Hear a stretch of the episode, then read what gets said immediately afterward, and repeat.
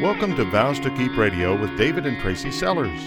Our mission is to help couples develop biblically healthy marriages through the application of God's Word and a deeper relationship with Him. We desire to help you and your spouse grow closer to each other and closer to the heart of God's design for your marriage. Now, here's David and Tracy with today's broadcast.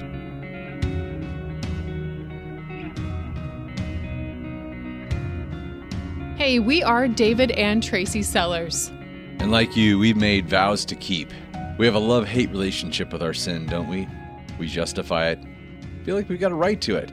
But God says anything that rules you besides Him is an idol. And we've got these ideas, those things that rule our hearts. God's Word calls those things sin. If we didn't think our sin would deliver for us, we wouldn't be knee deep in it. But here we are. We're convinced it will be the answer we're looking for. We believe it's what we need to be whole, complete. In fact, what it does is quite the opposite. Sin is sneaky. It can even start off as something that seems so good principles, ideas, ideals, life goals, even preferences. You know as well as I do, though, sin doesn't pan out like we hope it does. It separates us from God. We can't deny sin as part of our lives, and it's even more undeniable that our spouse is in sin because we feel the effects. It separates, it damages, it breaks trust, it hurts. Every one of us will be sinned against. In fact, I think we should expect it. God's word says so. So we have to know what to do with sin. First with our own, and then with our spouse's sin. We're in part five of the series called How to Help a Hurting Marriage. Your friend has come to you hurting in their marriage. They can't believe their spouse would do this to them. They're looking for advice or hoping you'll tell them what they want to hear. He wants to retaliate against his spouse's sin. He longs to make her pay for the pain that she's caused him. This isn't what he signed up for. Sin undealt with, whether it's our own sin or our spouse's sin, it becomes like this rock in our shoe. Have you ever had that? You're a kid playing on the playground, all of a sudden you got to stop and get it out. Sooner or later, if we don't take it out, it's going to cause a limp in our step. And Romans 6:23 tells us that the wages of sin is death, a spiritual death.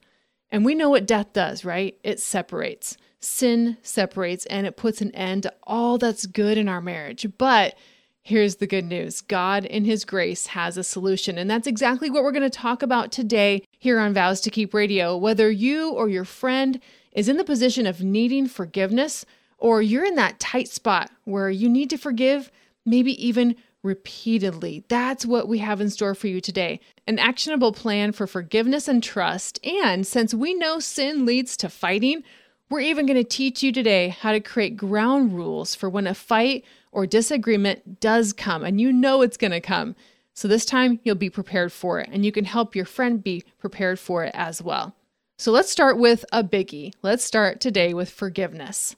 Those idols and sins that we hold on to, the ones our spouse holds on to, they're automatically going to create the need to forgive and to ask for forgiveness. Something probably pops into your mind right now, something that is between you and your spouse. And even if you never have an all out fight about it, it is possible to hold heavy bitterness in your heart without saying a word. Right now, I want you to think about what that is. So, what is forgiveness? How would you define it? We asked someone this question recently, and this was their answer setting something aside and letting it go. So, what do you think? What would your definition of forgiveness be in one sentence? I guess I'd sum it up as not holding someone liable for their actions. When most of us hear the word forgiveness, we think one of two things the latest or deepest offense that's been done to us and how hard it is to forgive, or maybe even the determination we have that we will never forgive for that. Or we think about our own sin and how Christ paid the price to forgive us. I think it's hard to do both, though. I might even say it's impossible to do both. I can't hang on to bitterness and revel in grace and mercy that I've been given so freely by God. When it comes to sin, whether it's yours or you're trying to help a hurting marriage, the rub is in how it affects us, how it affects your friend. And this is where we find one of the brothers in the story of the prodigal son. Turn with us to Luke chapter 15. It would be so awesome to go through this whole chapter with you, all three parables the lost sheep, the lost coin, and the lost son. God is showing us through story something that we need to understand at the heart level. But we're going to focus today just on the final story in this chapter. A high level here. There was a man who had two sons. The oldest was obedient and content to live with his father. The younger couldn't wait to get away from the family and live on his own terms. He went to his father to ask for his portion of the inheritance, and he took the money and ran off to a far, far away land. Jesus says that the young man wasted his money in wild living. A short time later, the economy bottoms out. The man has no money, no job, and no friends. He was willing to take whatever job he could, and in the end, he ends up taking care of pigs for a farmer. He was so destitute that he was willing to eat the pig feed to stay alive. The young man wises up and realizes that he has a loving father who treated his servants better than the way he's currently living. So he decides to return home to ask to become a servant to his father. At least he'd have food to eat. But little did he know his father was in anticipation of his return. So let's pick up reading in Luke 15, verse 20. While he was still a long way off, his father saw him coming. Filled with love and compassion, he ran to his son, embraced him, and kissed him. His son said to him, Father, I've sinned against both heaven and you, and I'm no longer worthy of being called your son. But his father said to the servants, Quick, bring the finest robe in the house and put it on him. Get a ring for his finger and sandals for his feet, and kill the calf that we've been fattening. We must celebrate with a feast, for the son of mine was dead and has now returned to life. He was lost, but now he was found. So the party began. Now, I want you to take a listen to this, starting in verse 25. Meanwhile, the older son was in the fields working. When he returned home, he heard music and dancing in the house, and he asked one of the servants what was going on. Your brother is back, he was told, and your father has killed the fattened calf. We're celebrating because of his safe return. The older brother was angry and wouldn't go in. His father came out and begged him, but he replied, All these years I've slaved for you and never once refused to do a single thing you told me and in all that time, you never gave me even one young goat for a feast with my friends. Yet when this son of yours comes back after squandering your money on prostitutes, you celebrate by killing the fattened calf. We'll finish up with these two verses. His father said to him, Look, dear son, you have always stayed by me, and everything I have is yours. We had to celebrate this happy day, for your brother was dead and has come back to life. He was lost, but now he is found. When we read this famous chapter, most often we focus on this father relationship with his runaway kid. So, which person do you relate with most in this story? Could it be the older brother, feeling like it isn't fair that someone gets away with their sin in such an easy way? Or are you the younger brother, feeling repentant and not even expecting to be forgiven, but so happy that you are? Can you relate with the father, heart ready to forgive, even before it's been asked, ready to give your best to someone who squandered your love in the past. I hate to say it, but more often than not, we are the older brother. We forget that we've been given everything from our Father. We don't understand the grace that we live within, so we begin to demand our right to not be sinned against any more. Our right to get before we give. Our right to be the judge in the situation and demand retribution. We demand payment, forgetting that we've been given mercy. This attitude is one that we've all taken against our spouse. It's an attitude of self righteousness. If you've been hurt, or if a friend comes to you because of the sin of their spouse, this is where you want to start. Begin by remembering that you've been the prodigal, you've been the older brother. Now it's time to start acting like the father, the one who's full of grace and truth, the one who runs to meet the sinner. We start by asking that person, Can you make a list of the outstanding, unforgiven things in your marriage. Go back, review history, think about it. No matter whether you were the offended person or the offender, if it's not resolved, put it on a list. Then, with that list in hand, you work your way through it, taking responsibility, seeking to repent of the specifics and issues for each and every one of those items that you've contributed to. Now, there's going to be a list of offenses committed by me against my spouse, but there'll also be a list committed by my spouse against me. So often, what people do is fail to take ownership of their 5% because they're so focused on their spouse's 95%. Listen, that's not what matters. Right now, it's about getting right before God.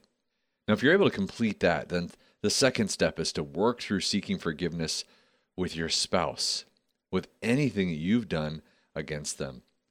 Anything your friend is not able to fully repent of and seek forgiveness on, should be something that's brought back to you for future conversations or opened up maybe with a conversation with a pastor or a mentor. But forgiveness is all about bringing these things into the light. So the next step involves this person you're mentoring to be obedient to God's word. Matthew 6:14 says, "For if you forgive other people when they sin against you, your heavenly Father will also forgive you." Matthew 18 says, "Then Peter came to Jesus and asked, Lord, how many times should I forgive my brother or my sister who sins against me? Up to seven times? And Jesus says, No, I tell you, not seven times, but 77 times. It's like infinity, is what he's trying to say. James 5:17 says confess your sins to one another and you will be healed. We've watched this happen over and over again. Sometimes the offenses are big and sometimes the offenses are small, but the point to confess those sins is the same. I remember one time as we were counseling with a couple, the wife stopped our session, turned to her husband, and said, I need to make it right with you. What just happened in the car on our way here, I know this has nothing to do with what we're talking about, but I need to make it right. And we watched their hearts melt as forgiveness was requested and forgiveness was granted. Forgiveness is freedom. It really is as easy as that and as hard as that. I think many times we don't take those action steps to offer the forgiveness that we've been given because we think in our unforgiveness that we're holding on to some kind of control. Or maybe if we forgive, it makes us vulnerable to more hurt. Here's a question I'd like you to consider today Would you be willing to be a part of your spouse's sanctification process? Would you be willing to be a tool that God would use in their lives to help them to become more like Christ.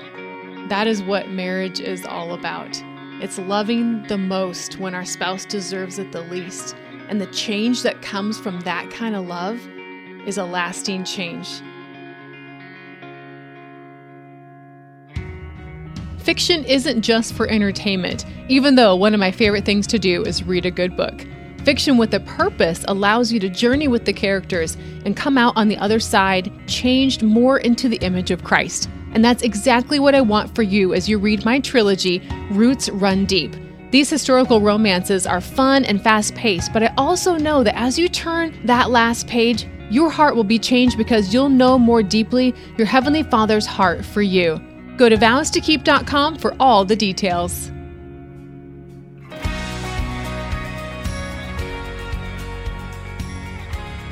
If you have a marriage question, please email questions at vowstokeep.com. Vows to Keep will respond to you via email and perhaps use it on the air. Now let's rejoin Vows to Keep Radio with David and Tracy Sellers.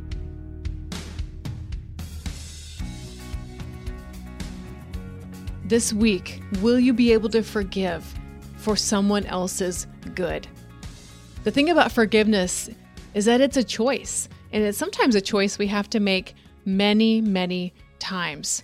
If you feel stuck in your marriage, I want you to take stock this week of what you might be holding on to in unforgiveness, because forgiveness enables us to get unstuck. When we stop holding on to bitterness, we're able to move forward. Forgiveness is essential to building trust. So when someone comes to you and says, Listen, I cannot trust this person anymore, ask them, Does God ask us to trust other people? And what happens when we do trust other people? Guess what? They let you down. Godly people can be helpful and even trustworthy. But when you put your trust in people, you're looking to them to fulfill desires and expectations that they will inevitably fail. Jeremiah 17 has some humbling words. This is verse 5 and 6. It says, This is what the Lord says Cursed are those who put their trust in mere humans, who rely on human strength and turn their hearts away from the Lord. They're like stunted shrubs in the desert with no hope for the future. They live in the barren wilderness, in uninhabited, salty land.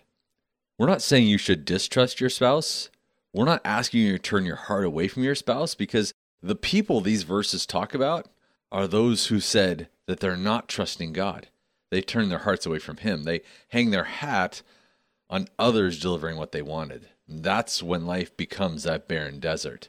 But on the flip side of this coin, Jeremiah 17, verses 7 and 8, we see this But blessed are those who trust in the Lord and have made the Lord their hope and confidence. They are like trees planted along a riverbank with roots that reach deep into the water.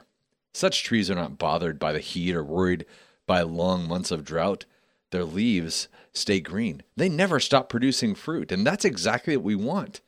So, where are you at with your trust with God today? Proverbs 3 5 and 6 says, Trust in the Lord with all your heart, and lean not on your own understanding. In all your ways, submit to him, and he will make your path straight. Now, in order to trust God, we need to know God. And in order to know God, we've got to read his word. So, what do I do with my spouse's addiction? Well, God's word speaks to that. What does God's word say about laziness that I see in my spouse?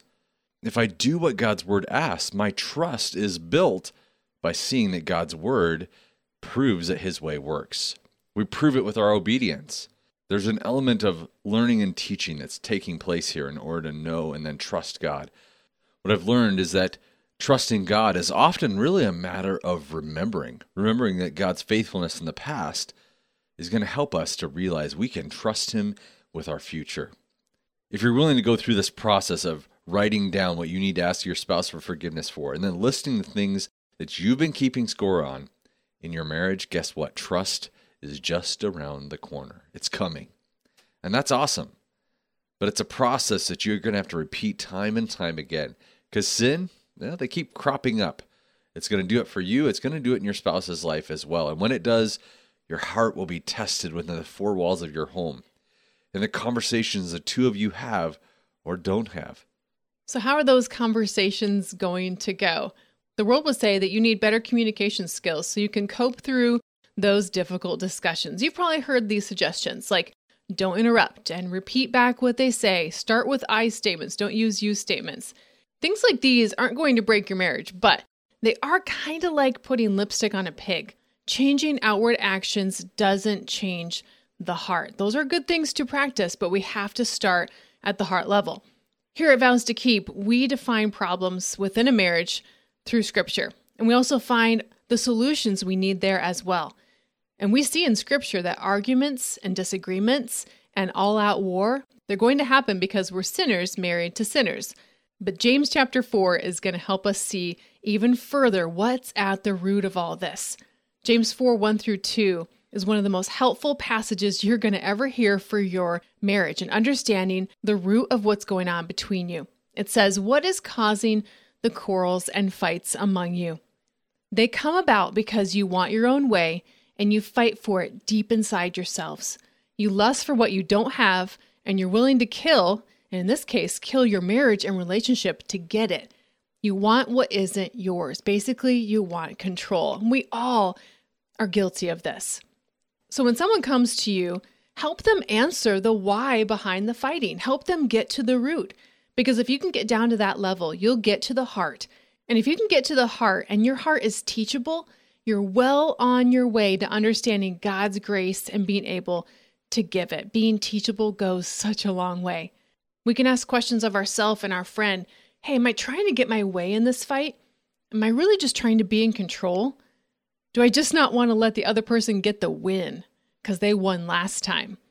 Maybe deep in my heart, I really just want to make them pay. So I'm shunning them, I'm avoiding them, I'm even shaming them. And is there a sin? Is there an idol in my heart that I'm not willing to give up or let go? Something I know I need to ask for forgiveness for, but I love that sin too much. For some of us, the constant mode of fighting that we're in is a result of built up unforgiveness. That's why I love God's design for forgiveness. It is a reset and it works every time. But when we don't forgive and we just do it our way and we keep doing it our way, we're going to remain divided. Period. It's as simple as that. As we wrap up today, we're going to give you some advice that's helped us for the last 20 some years. If your heart is right, if you've asked for forgiveness where it's needed and you're staying current with that, and you've granted forgiveness of your spouse, even if they haven't asked, there are ways to fight fair, to talk and even disagree without dishonoring each other or God, to have a conversation about a topic and not start another cycle of sin. For us, it starts with creating some ground rules ahead of time, letting the Bible be the measuring stick of our behavior, especially when we know we're going to be talking about tough things. We'll share with you some of the things that we've used. Maybe it'll give you some ideas about some of the guidelines you need, to, or ask your friend to consider the same. Having these in place before that next argument is going to give you and your spouse the foundation it takes to make sure that you're backing up what you're doing with Scripture. The first ground rule is based upon Ephesians 4:26. It says in your anger do not sin. Don't let the sun go down while you're still angry. The question you have to ask yourself is how long will we stay divided? We try really hard to ensure that never spans a day. The second one would be agreeing to never call each other names, never tearing each other down. And this is based upon Ephesians 4:29 and 4:31 and 32. It says, "Don't use foul or abusive language. Let everything you say be good and helpful, so that your words will be an encouragement to those who hear them. Get rid of all bitterness, rage, anger, harsh words, slander, as well as all types of evil behavior. Instead, be kind to one another, tenderhearted, forgiving each other. There's that word again, forgiving each other, just as God through Christ Jesus has forgiven you. In other words, use your words to build rather than tear down. Number three is a little bit unique, but we find this very helpful in our own marriage. Hold your spouse's hand during an argument. Why? Well, it's pretty hard to raise your voice at someone while you're touching them. Just try it. We are going to choose to be one even when we don't feel like it. We will not let something divide us. Number four, if your heart is current with God, this one's going to be easy. Do not bring up past hurts or hurtful things the other person has done or said. If you notice you are bringing old things up, that's a key sign you haven't really truly forgiven them. Take care of that before the Lord ASAP. God removes our sin from us as far as the east is from the west, and he asks us to do the same. 1 Corinthians 13 5 Love keeps no record of wrongs. Don't keep that mental list. And if you are keeping a mental list, that means you got to take those things before the Lord. God, would you please help us to act like you in this area? Number five, do your best to see the other person's heart. Look past their fiery words and all the emotions that they're wearing to what they're really dealing with at the heart level.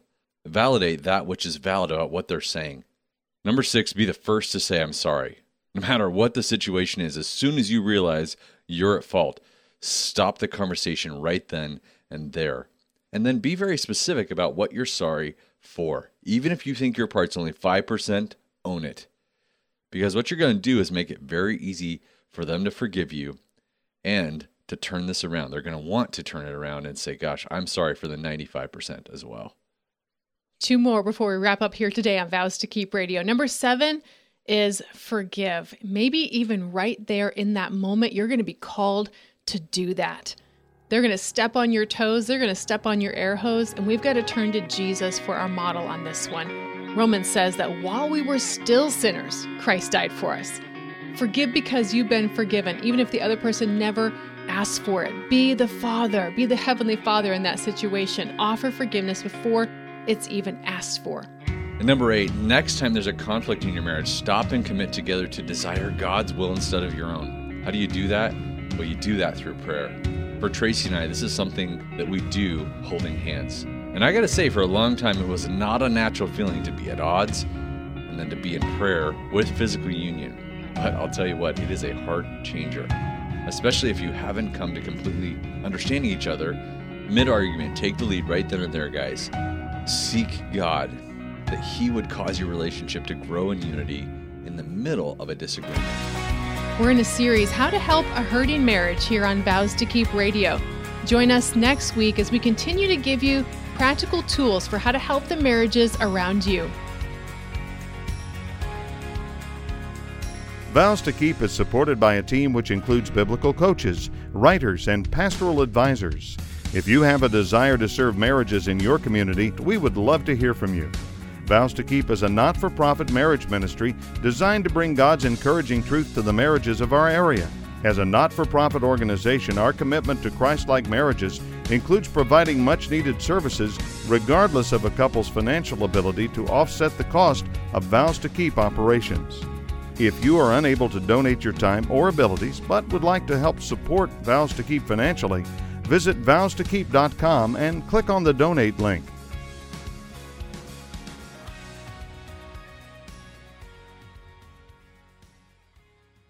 This program is sponsored by Vows to Keep of Zanesfield, Ohio.